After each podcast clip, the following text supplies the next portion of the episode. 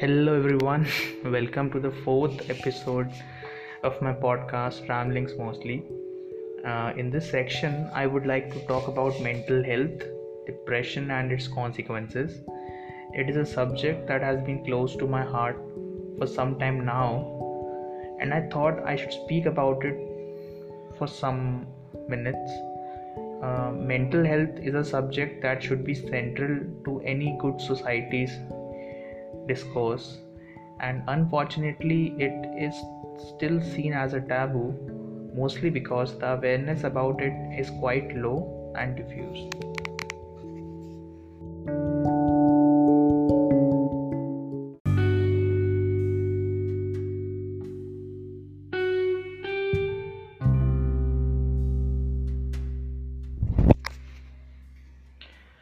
So basically mental health है क्या और अगर हम उसको सिंपल टर्म्स में या लेमन टर्म्स में डिस्क्राइब करना चाहें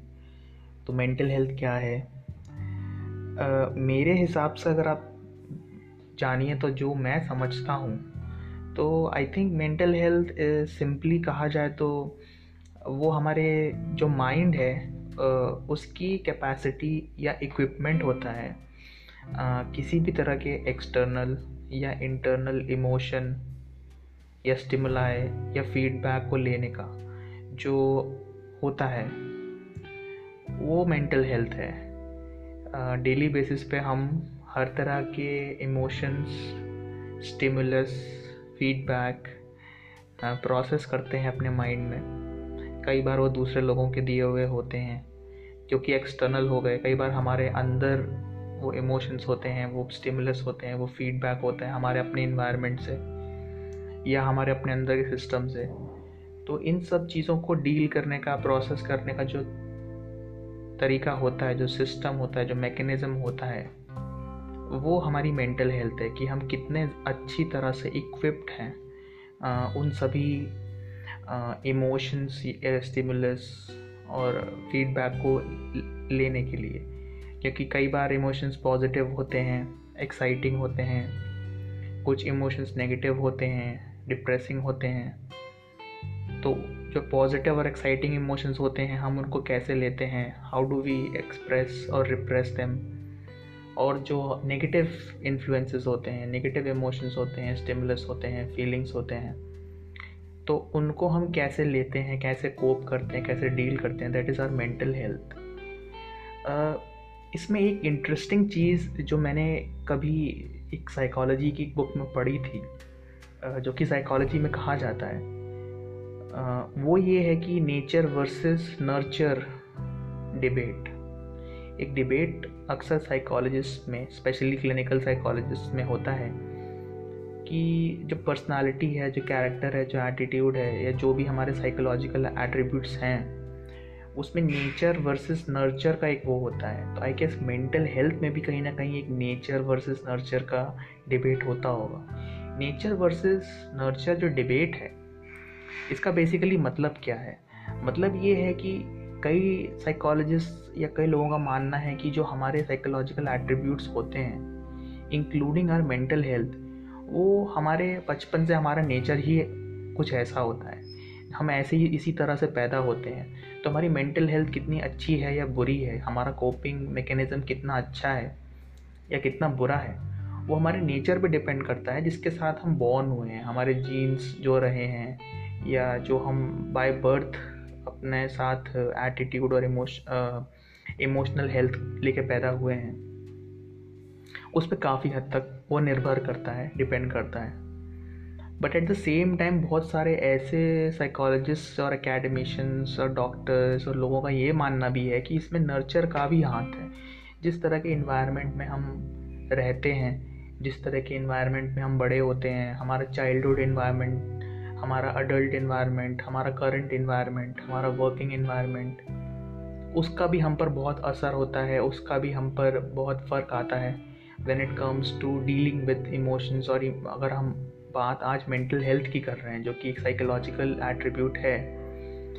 तो नर्चर का भी उसमें इक्वल रोल है, काफ़ी बड़ा रोल है कि किस तरह की पेरेंटिंग हमारी रही है, हमारा चाइल्डहुड कैसा रहा है,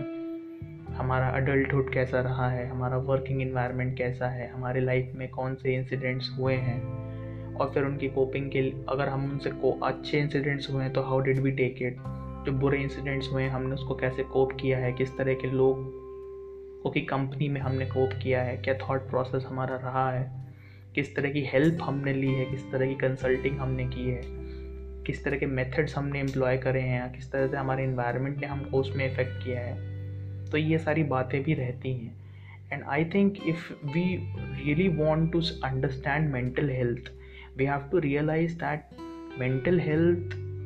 very uh, broad and very vast subject to be de- to be dealt with in a single episode or a podcast of a podcast uh, because it involves many dimensions but for a layman for someone some someone like us someone like me I think if we try and focus on the two things, nature and nurture, so we can arrive on a broad consensus as to what mental health means to us. And it can help us understand the various uh, negative impacts which a bad mental health can have on us. So i think this is a very crucial way to look at mental health.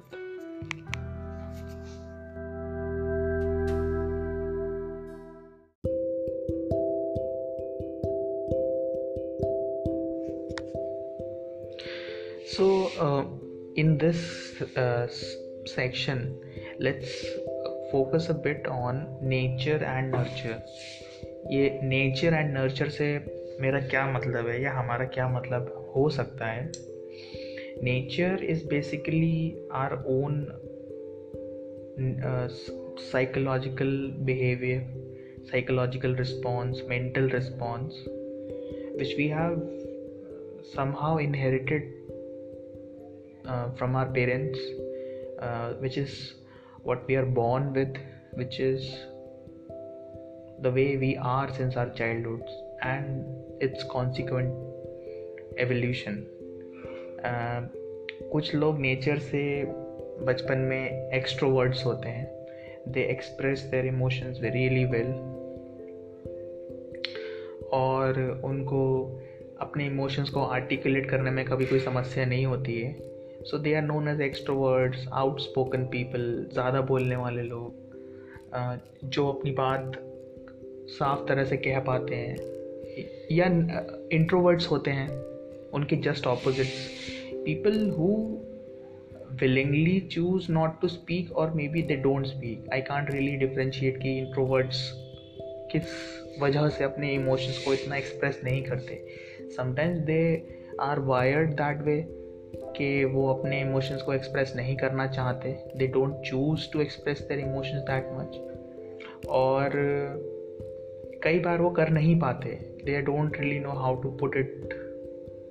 across people that could be due to they feel uncomfortable among people they are शायद they socialise with a select group of people ये भी कुछ वजह हो सकती है. Also ये ये भी देखा गया है कि with evolution with with evolution extroverts introverts बन जाते हैं अक्सर। अक्सर इंट्रोवर्ड्स एक्सट्रोवर्ड्स बन जाते हैं। जब उनका इन्वायरमेंट चेंज होता है तो उसके बारे में हम नर्चर में बात करेंगे। क्योंकि वहाँ पे हम इन्वायरमेंट ही मेन फैक्टर होता है। But extroverts and introverts are people who are who have that kind of nature and extroversion और इंट्रोवर्जन ही सिर्फ़ नेचर का एक हिस्सा नहीं है।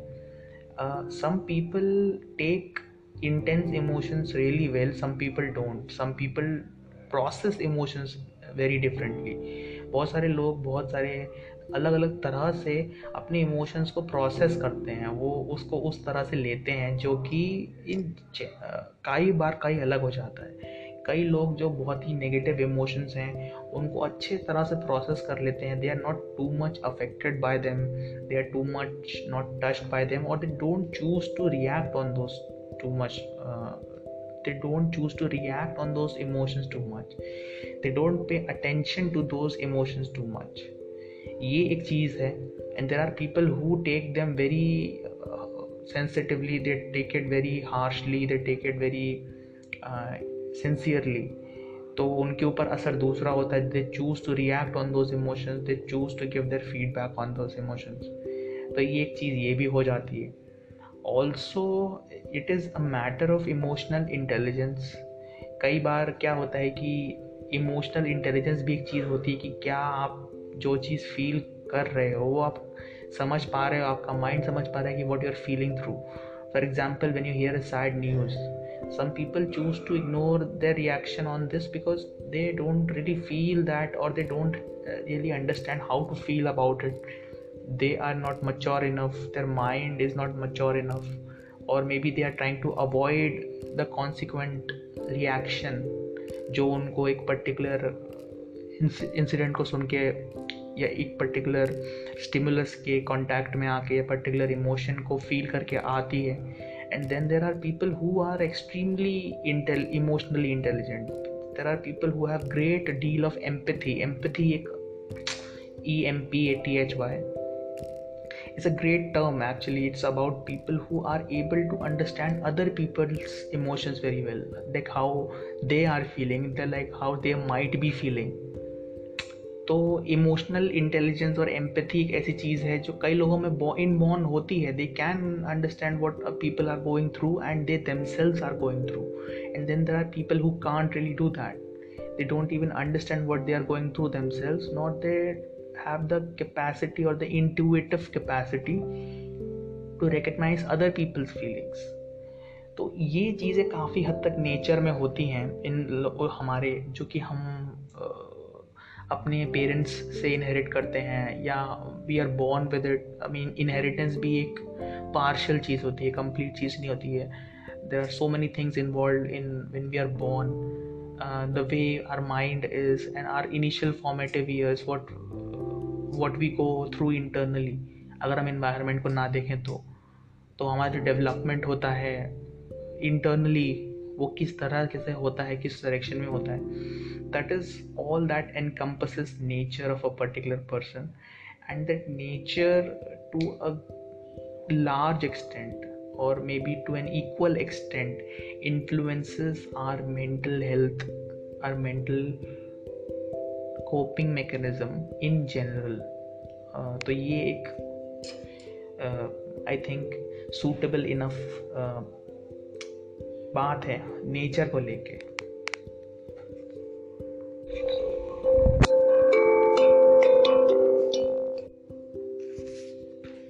So the next thing that is important for our understanding of mental health is nurture कि किस तरह से हमारा जो एक्सटर्नल इन्वायरमेंट है जो नर्चरिंग प्रोसेस है जो कि हमारे फैमिली से हमारे पेरेंट्स के थ्रू शुरू होता है and it goes all the way to our schools our work environments our social circle etcetera uh, वो कैसे इंपॉर्टेंट uh, रहता है हमारी मेंटल हेल्थ या मेंटल डेवलपमेंट में? वो वो भी एक आई थिंक इक्वली इंपॉर्टेंट और इक्वली इक्वल मेजर में कहना चाहिए, उसकी तवज्जो होती है। सो इन्वायरमेंट अगर हम देखें so if you go to a person childhood so a lot depends on what the kind of homes they are brought up and if for example there are people who are brought up in single families nuclear families then there are people who are brought up in joint families which have which are which the trend of joint families is fast receding and decreasing in india. And it has uh, i think it has completely receded or more or less receded in the west uh, due to uh, the spread of uh, urbanization and various other effects. So and then there are people who are who might be raised in orphanages or you know maybe on the streets maybe on uh, railway stations people who don't have homes uh, you know homeless people तो वो एक बहुत important factor हो जाता है आपकी mental health पे। मतलब इफ़ यार फॉर एग्जांपल इफ़ अगर आप एक सिंगल फैमिली में रेज किए गए हैं आपके मेंटल हेल्थ पे आपके पेरेंट्स का काफ़ी अटेंशन रहा है but at the same time you are not very use to many people around you uh, you want your space you uh, have the exclusive attention of your parents uh, the kind of schools you go to are different. When you are raised in a joint family your parents exclusive attention is not on you. You get attention of a lot many people other than your parents. And you quickly learn to adjust. You learn to survive in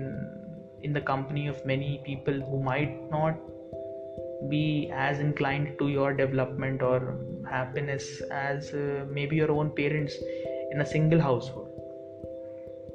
और फिर अगर हम कुछ unfortunate लोगों की बात करें जो कि ऑर्फनेजेस में पलते हैं या maybe they they are brought up on the streets people who don't have homes homeless kids tramps beggars तो इनका जिस तरह का मेंटल डेवलपमेंट होता है, जो इन्वायरमेंट अफेक्ट करता है, वो बहुत नेगेटिवली अफेक्ट करता है. If you see the mental sensitivity of someone who's brought up in a single household as compared to someone who's brought, brought up in a joint household as compared to someone who, is not brought up at all i mean in, in some orphanage or maybe not even in an orphanage तो बहुत अंतर आ जाता है and कई बार ये भी होता है कि it depends on how you take it i mean it's not necessarily true that if you're brought up in a single household then you are necessarily at an advantage maybe you face child abuse in your family maybe you feel uh, you face domestic abuse you face a lot of negative things that can affect you if you if you are uh, brought up in a single household and those negative effects get decreased if you're brought up in a joint household because there are many people who might come uh, as a cushion or as a help if you are facing uh, negative uh, things in your life तो ये एक बड़ी चीज़ एक nurture में हो जाती है again when you go to a school आप एक डे स्कूल में जाते हैं या आप एक बोर्डिंग स्कूल में जाते हैं, बहुत फ़र्क आ जाता है as as in your coping mechanisms because when you're in a boarding school you have to make your own bed you have to brush your own teeth you have to look after your own clothes and you are bullied a lot more than you are bullied in a day school so you get along with tough things easily you are not that sensitive to it but on the other hand you become in sometimes when you are in a boarding school you become too insensitive you take you believe that rough things are totally essential in life and sometimes you lack empathy you lack the emotional intelligence to understand that not everyone is created equal not everyone goes through things equally तो वो एक चीज़ हो जाती है the way you face bullying do you take bullying well do you don't you don't take bullying well कितनी bullying होती है आपकी स्कूल में तो ये चीज़ें भी आपको अफेक्ट करती हैं आपकी मेंटल हेल्थ को। Other than that the pressure of studies disappointments in life failures कितने, कितना प्रेशर आपके ऊपर डाला जाता है पढ़ाई करने के लिए, कितना ज़्यादा फेलियर्स आपकी लाइफ में आते हैं, कितना डिसअपॉइंटमेंट्स आपकी लाइफ में आते हैं और आप उसको फिर किस तरह से इक्विप्ड होते हो डील करने में, वो भी आपकी मेंटल हेल्थ पे काफ़ी असर डालता है। जैसा कि हम जानते हैं कि मेंटल हेल्थ एक टैबू सब्जेक्ट माना जाता है। तो उस केस में तो फिर कई बार जब आप लाइफ में फेल होते हो या डिसअपॉइंटमेंट्स देखते हो people don't really our react that well to it the people are not kind to people who fail in life और who face disappointments in life a of it depends on your parents your friends your cultural outlook your environment कि आपको किस तरह के friends मिलते हैं, किस तरह के पेरेंट्स आपके हैं, वो किस तरह से आपको नर्चर करते हैं, किस तरह से आपको सपोर्ट करते हैं, किस तरह से आपको हेल्प करते हैं। तो ये भी एक चीज़ एक नर्चरिंग में आ जाती है। एक और इंपॉर्टेंट चीज़ आ जाती है male versus female like men are suppose और are encourage to behave in a particular way men are suppose to repress their emotions they are suppose to take things rough to take things bottle up their emotions basically and females are expected to you know express more or be clear with that जबकि ऐसा होता कुछ नहीं है अगर आप internal constitution देखें तो there are women who are not ex- expressive at all and that's probably their own nature and there are men who are more expressive than women in many cases who actually want to but as I said कि एक taboo बना दिया जाता है एक एक prefix बना दिया जाता है एक प्रीफेक्ट बना दिया जाता है एक फ्रेम बना दिया जाता है एक मोल्ड बना दिया जाता है जिसमें आपको फिट इन होना होता है and that to an extent is is nurturing which you have in your life specially in your early formative years your teenage years your adulthood जो कि बाद में जाके मोर और लेस एक परमानेंट फिक्सचर बन जाता है आपके माइंड में। So these are which actually affect mental health. So in uh, conclusion nature as well as nurture are two biggest um, determining factors uh, which uh, decide the extent of our mental health how good it is how bad it is. And uh, you know when things go well or they go rough in any in any particular direction uh, the way we cope is a product of two things basically. A product of our past experiences and the way we coped in the past. Do we have the necessary equipment the necessary uh, maturity to deal with failures? And you know it is something which is happening with us every day also. We are evolving every day. We are evolving every year. We are evolving as we grow as we get older so it's a continuous process as well. Our mental health is not a static thing. It's not something which has been formed and stays permanent. Depending on our again on our nature and nurture and the things which go on in our lives uh, it keeps evolving it keeps changing it keeps getting molded. Uh, the the evolution the change gets slower and slower with age. It is a thing but mental health is a dynamic concept. It's a reflection of our place in society uh, the way society changes our mental health our mental fixtures change. So it's not a static thing. It's a dynamic thing. It's continuously changing. It's continuously evolving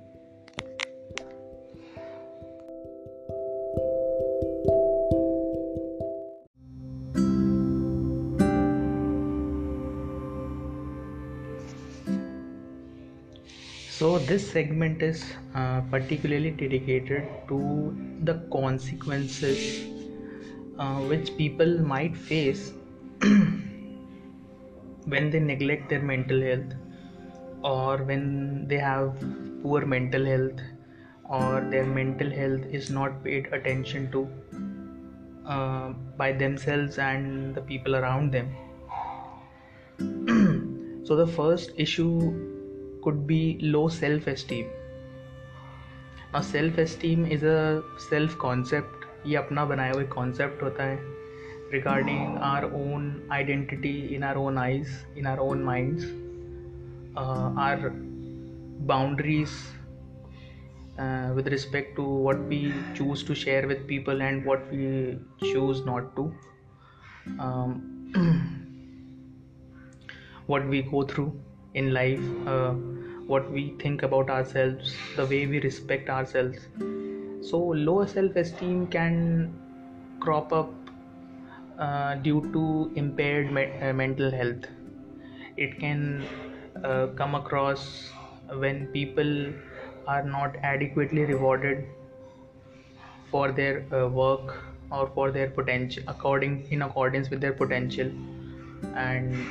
they are not treated with the kind of concern, care, and respect which they should. Hence, they are prone to low self esteem. It could be due to multiple insecurities which crop up in their minds uh, due to various reasons, and so on and so forth. So, it's something that is a direct consequence of the neglect of mental health and uh, it is something that people don't really pay as much attention to as they should because it impairs a, an individual's ability to achieve his potential uh, physically, mentally, spiritually, philosophically, socially, in whatever way we think.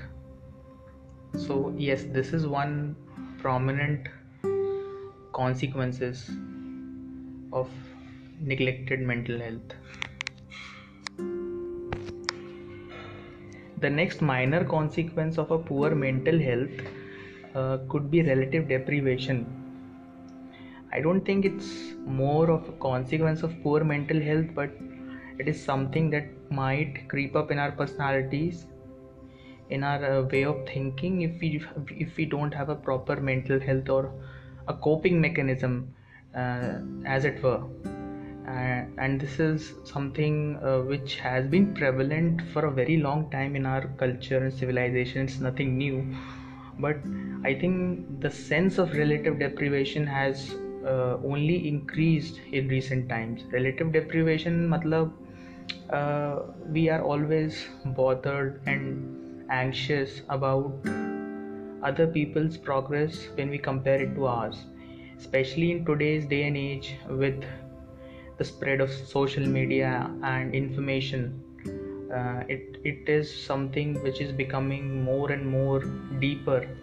and it has started uh, becoming very uh, relevant in our times तो ये जो कहना चाहिए दूसरों के progress से खुद को कंपेयर करना और फिर खुद को कम या नीच, निचले दर्जे का पाना, ये जो हमारी एक सोच होती है, वो भी एक कॉन्सिक्वेंस होती है जब हमारे पास, हमारी जो मेंटल हेल्थ वो अच्छी नहीं है, वो प्रॉपर नहीं है। क्योंकि हमारे पास वो कोपिंग मैकेनिज़म्स होते नहीं हैं, हमारे पास वो ब्रॉडर सेंस होता नहीं है कि हम अपने प्रोग्रेस को खुद से नाप पाएँ और खुद को एक अच्छा फीडबैक दे पाएँ। और ये जो रिलेटिव डिप्रीवेशन की भावना है, इससे जो इसका डायरेक्ट कॉन्सिक्वेंस में एक जो चीज़ आती है, जो कि I think poor mental health का सबसे मेजर और कहना चाहिए सबसे ज़्यादा प्रेवलेंट कॉन्सिक्वेंस है, वो है डिप्रेशन डिप्रेशन इंसान को तब आता है जब वो एक लंबे वक्त तक एक स्ट्रेसफुल सिचुएशन में या उस तरह की किसी पर्टिकुलर नेगेटिव सिचुएशन में खुद को पाता है इंसान एंड बिकॉज़ वो उससे कोप नहीं कर पाता है they go into depression and depression is a lack of interest in general activity in any kind of routine activities which we normally do in our own work our daily life daily household chores anything and everything that comes under the ceiling of of our daily lives तो जब वो चीज़ से हमारा मन हटने लगता है and we start losing connect with it we are essentially going to depression and depression is nothing but a total failure on our part mentally to deal with something drastic that is going on with us for maybe any any period of time छोटा, बड़ा, जो भी period of time है depending on कि वो uh, incident क्या है, वो स्टिमुलस क्या है, वो इमोशन क्या है. और हमारी कोपिंग उसके हिसाब से कैसी है, उसको लेकर किस तरह की है तो वो बड़ा एक इंपॉर्टेंट चीज़ हो जाती है। Depression can ultimately lead to a person committing a various committing a number of drastic actions जिसमें से एक काफ़ी प्रोमिनेंटली देखा जाता है कि people commit suicides which is which it's essentially crops up when people uh, go through long periods of depression and they are unable to cope with it. तो suicides एक कॉमन कॉन्सिक्वेंस उसका होता है। उसके अलावा poor performance at work aggressive passive aggressive attitude और इस तरह के कई सारे नेगेटिव कॉन्सिक्वेंसेस डिप्रेशन के थ्रू आते हैं। And I think depression is the key thing मतलब कि अगर मेंटल हेल्थ के, को निगलेक्ट करने के या पुअर मेंटल हेल्थ के हम अगर सारे कॉन्सिक्वेंसेस में देखें तो सब, हर चीज़ की जड़ होती है depression in any form minor और मेजर क्योंकि depression is essentially inability to cope with our own emotions the emotional stimuli we receive तो जो इमोशंस को उसे कोप करने की इमोशंस को प्रोसेस करने की जो हमारी इनेबिलिटी होती है, वो basically it's a direct consequence of poor mental health और नेगलेक्टेड मेंटल हेल्थ एंड उसके फिर काफ़ी नेगेटिव ड्रास्टिक इफ़ेक्ट्स होते हैं, जो कि काफ़ी नुकसानदायक होते हैं। Sometimes people lose the life also people are not able to perform at work and at various other activities as well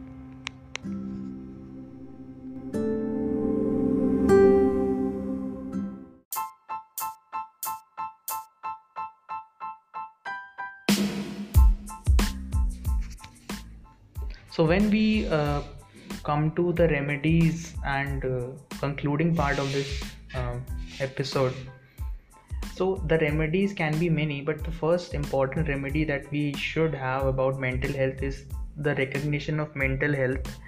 as something as central to human existence as physical health uh, हमको ये बात समझनी चाहिए uh, इस चीज़ को promote करना चाहिए इस चीज़ को बढ़ावा देना चाहिए कि जो हमारी मानसिक वेलबींग है, हमारा, हमारी जो मानसिक सेहत है, वो हमारी शारीरिक सेहत जितनी ज़रूरी है और प्रमुख है, और हमें उस पर उतना ही ध्यान देना चाहिए जितना हमको अपनी शारीरिक सेहत पे ध्यान देना चाहिए।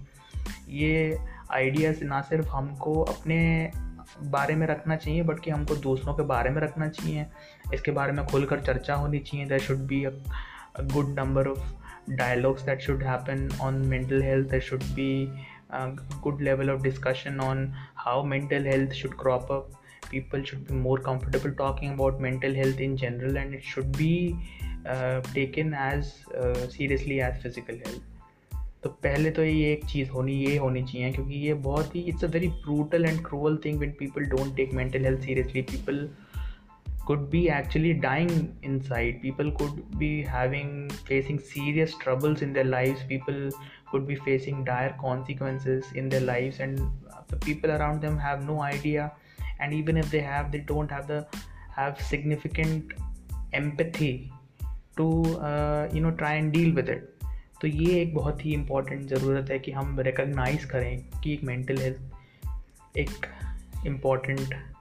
कंपोनेंट है इंसान की वेलबींग का दूसरा इसको लेके इसका ट्रीटमेंट भी किया जा सकता है। There are psychologist there are consultants there are people who deal in in such matters and if possible people should go consult them talk to them there are therapist there are psychotherapist there are psychologist there are doctors who prescribe medicine who prescribe medication who prescribe change in location change in residence um, various uh, methods, remedies, practices to improve mental health, to improve coping mechanisms, etc. तो ये एक important चीज़ है एंड तीसरी important चीज़ ये है कि when we when we talk about mental health actually मुझे ये लगता है कि भारत में स्पेशली ये जो एक लैक ऑफ़ एम्पैथी है जो एक मैं ये जो भावना है एम्पैथी की you know the ability to try and figure out what other people might feel और go through due to some of our own actions और आर ओन वर्ड्स वो बहुत कम है। आप किसी भी जगह देख लीजिए, यहाँ का हमारा जो मीडिया है तो मीडिया तंत्र है it's totally insensitive to people's feelings आप ये आप ये पाएँगे कि इन सम हाउस कोई डेथ हुई है। Someone has pass away someone has died someone has been rape and जिस इनसेंसिटिविटी के साथ मीडिया टीआरपी बटोरता है it shows the lack of empathy they have for someone who has passed away or who has been raped or so on and so forth when people fail in exams or people face similar failures in other aspects of life people gossip about it people treat things with ridicule people treat these such things with insensitivity which could be severely affecting someone else's mental health तो जो significant Lack of empathy हमारे देश में है, हमारी society में है, वो एक इंपॉर्टेंट कॉज है। It's an important cause it's an important thing that needs to be addressed for our people for our current generation for our older generation as well so my my main aim behind recording this podcast is that mental health is quite important. It's something that deals with our mind and, my, and our own mind deals with everything in our body. And the first thing is that we should talk about it more openly and consequently everything else will fall in place. So thank you guys. Uh, that's all for now. That's all for this episode. Thank you for listening